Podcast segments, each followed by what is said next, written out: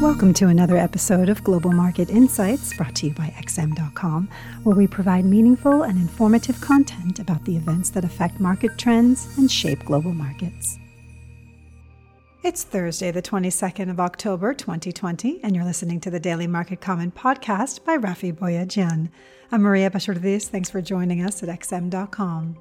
Hopes for a quick deal on a new coronavirus aid package in the United States have faded somewhat as negotiations between the White House and the Democrats drag on. Disagreement over funding for state and local governments seems to be a major sticking point, which sparked another angry tweet by the president on Wednesday, accusing the Democrats of wanting to bail out poorly run cities and states that are under Democratic control.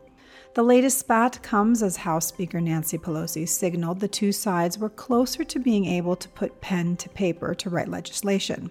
The White House is now aiming on getting a deal done within the next 48 hours. But it's looking increasingly unlikely that an agreement can be reached before Election Day on November 3rd.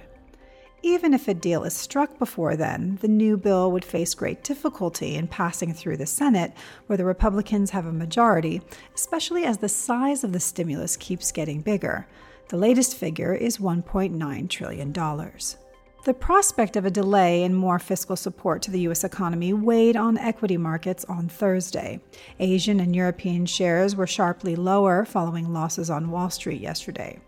Although investors are still holding out for substantial fiscal stimulus at some point in the coming weeks, the unclear timing is adding to the uncertainty when the presidential election is just around the corner, and soaring COVID 19 infection rates in Europe and America are threatening to derail the economic recovery. European stock markets, in particular, have been underperforming lately as more and more cities and regions come under stricter virus restrictions. There's been no let up in the surge in the number of daily virus cases in Europe and the UK, fueling concerns that growth in the fourth quarter will turn negative again. Infection and death rates in several U.S. states are on the up too, but it remains to be seen whether this will turn voters against Trump, as his campaign has been making some inroads recently, narrowing Joe Biden's lead in some key battleground states. The focus later today will very much stay on the election campaign as Trump and Biden will face off for the second and final time in a debate at 2100 Eastern Time. Ahead of the debate, the US dollar edged higher, finding support from the slightly gloomier mood, though the yen was mixed. The euro was softer after four straight sessions of gains that took the single currency back above the $1.18 level. Sterling was also slightly weaker after skyrocketing above $1.31 yesterday on news that the UK and EU have agreed to resume Brexit talks later this week. Despite all the recent tensions and standoffs, investors are still putting their money on the two sides settling their differences and agreeing to a post Brexit trade pact, with mid November now seen as the new deadline.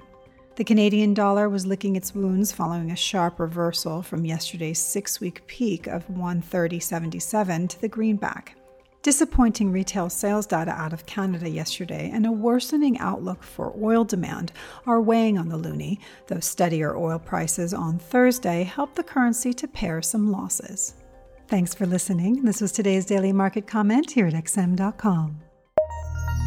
Thank you for listening to another episode of Global Market Insights brought to you by XM.com. For more in depth technical and fundamental analysis, be sure to visit www.xm.com forward slash research.